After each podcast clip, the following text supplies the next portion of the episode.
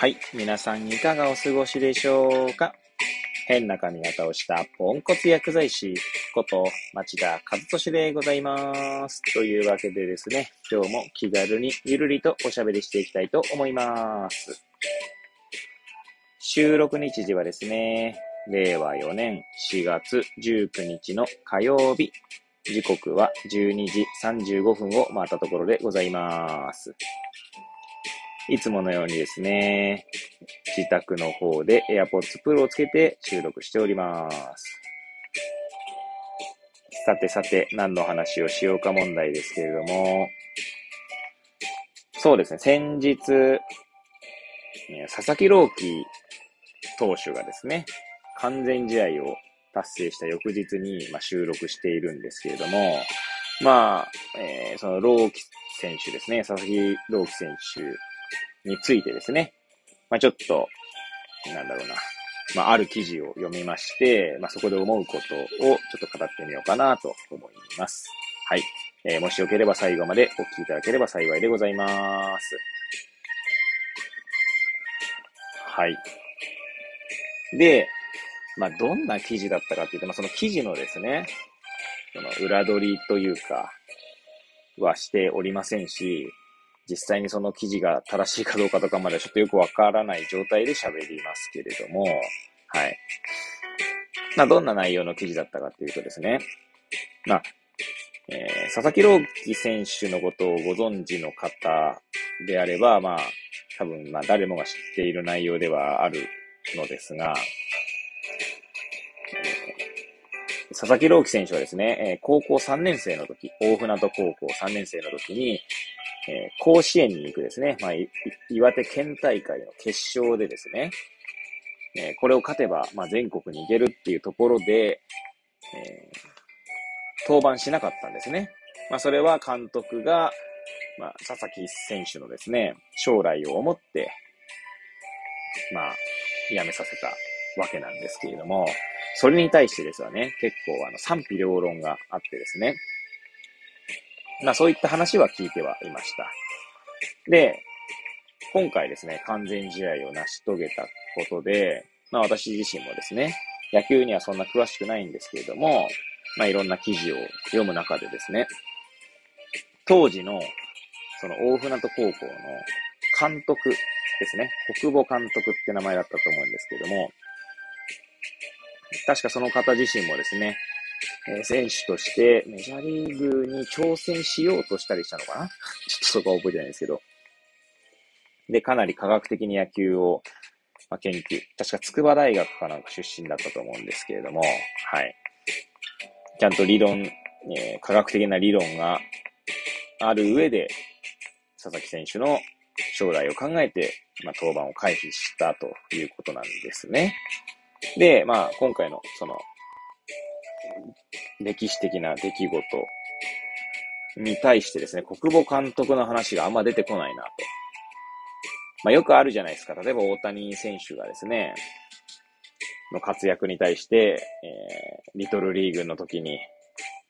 えー、指導していた人がテレビに出たりとかですね。はい。まあ、それ別にそんな話は、まあ、枚挙にいとまがないわけで、はい。どのスポーツでも、そういったことがありますよね。で、まあ、今回の佐々木選手の、佐々木朗希投手の偉業というのに、まあ、まさに直結するのはですね、高校時代にそう、あまり無理をさせなかったってことになるんだと思うんですよね。まあ、結果、結果論的に考えれば。なんですが、その国母監督が一切出てこないので、あの、本人がですね、はい、本人の声が出てこないので、まあ、どうしたんだろうなとは思ってたんですけど、まあ、ある記事を読んでですね、まあ、多少納得がいきました。まあ、どんな内容の記事だったかっていうと、ようやく冒頭の、冒頭ね、言った話につながるわけなんですが、はい、えーかなり回りくどくなりましたね。はい。まあ、それはさておきですね。簡単に言ってしまうと、岩手県大会の決勝で登板を回避させたことでですね、まあ、学校にですね、クレームが行ったらしいんですね。その記事によると。事実はわかりませんよ。はい。まあでもあってもおかしくないだろうなという意味がを込めて、まあ多分そうだと思うんですけど、そればかりかですね、大船渡高校の OB からも、えー、まあ、クレームとまで言わないですけども、監督を交代させるべきじゃないかみたいな意見があったらしいんですね。まあ、それもね、まあ、よくある話だなっていう意味では、まあ、あってもおかしくないなと思うわけです。はい。で、その結果ですね、えー、国防監督は、まあ、監督を辞任、辞任したのか辞めて、まあ、教師でもありますので、大船渡高校の教師として今教団には立っていたんですけども、野球部と関わることはあんまなかったらしいんですね。はい。で、その記事を書いた記者も、まあなんかこう、コンタクト取れなかったという話なんですよ。まず学校に問い合わせても、まずシャットダウンされみたいな。はい。まあ結果的にはですね、なんか、確か副部長かなんかで、に、国母、まあ、国母先生が野球部の、大船渡高校の野球部の副部長に、まあ、就任したのかな。はい。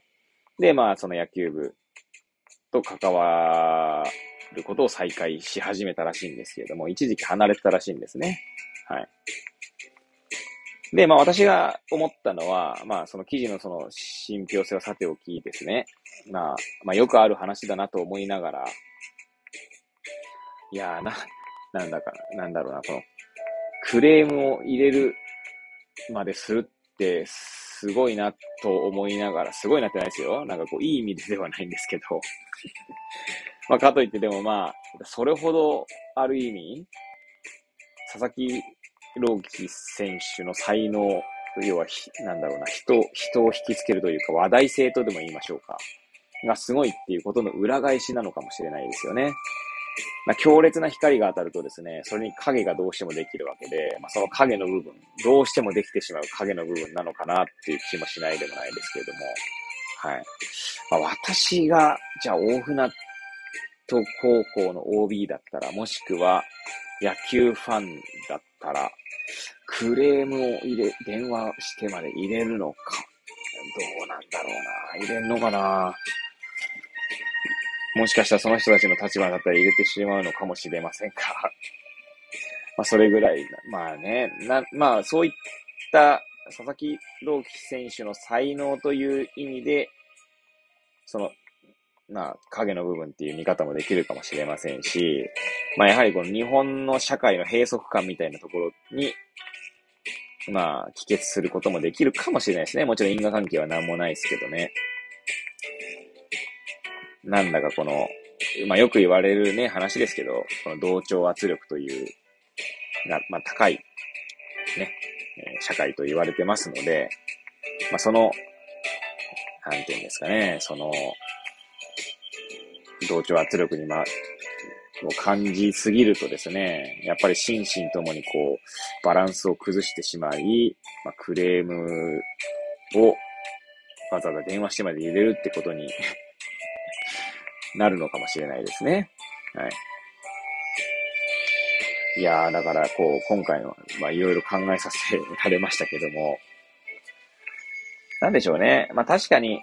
まあ、あとはね、その野球部の、当時、佐々木朗希投手のですね、例えばチームメイトの親だったらどうだったんだろうな、とか考えた、考えるとですね、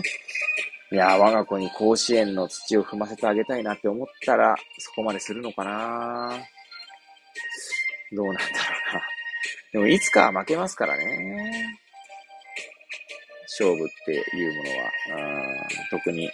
ね、甲子園の大会とかなんかね、トーナメント制ですから。なんかね、こういろいろ考えさせられたんですよ、その記事では。はい。でしかもそのね、一人の、まあ、国母先生という人の、まあ、人生を変えるぐらいまでの行為に及ぶっていうね、まあ、ある種すごいなと思いますし、まあ、それを否定してるわけじゃないですよ。実際そんなことはね、私が否定したところでですね、えー、日本中で起こりうることでありますし、はい。まあ、いろいろと考えさせられた記事についてですね、ちょっと紹介させていただいて、まあ、もやもやした気持ちをですね、語らせていただきました。はい。えー、まあ、最後までお聞きいただき誠にありがとうございます。これを聞いていただいた皆さんがより良い一日を過ごせますようにとお祈りさせていただいて、今日の放送を終了したいと思います。それではまた明日皆さんお会いいたしましょう。さようなら。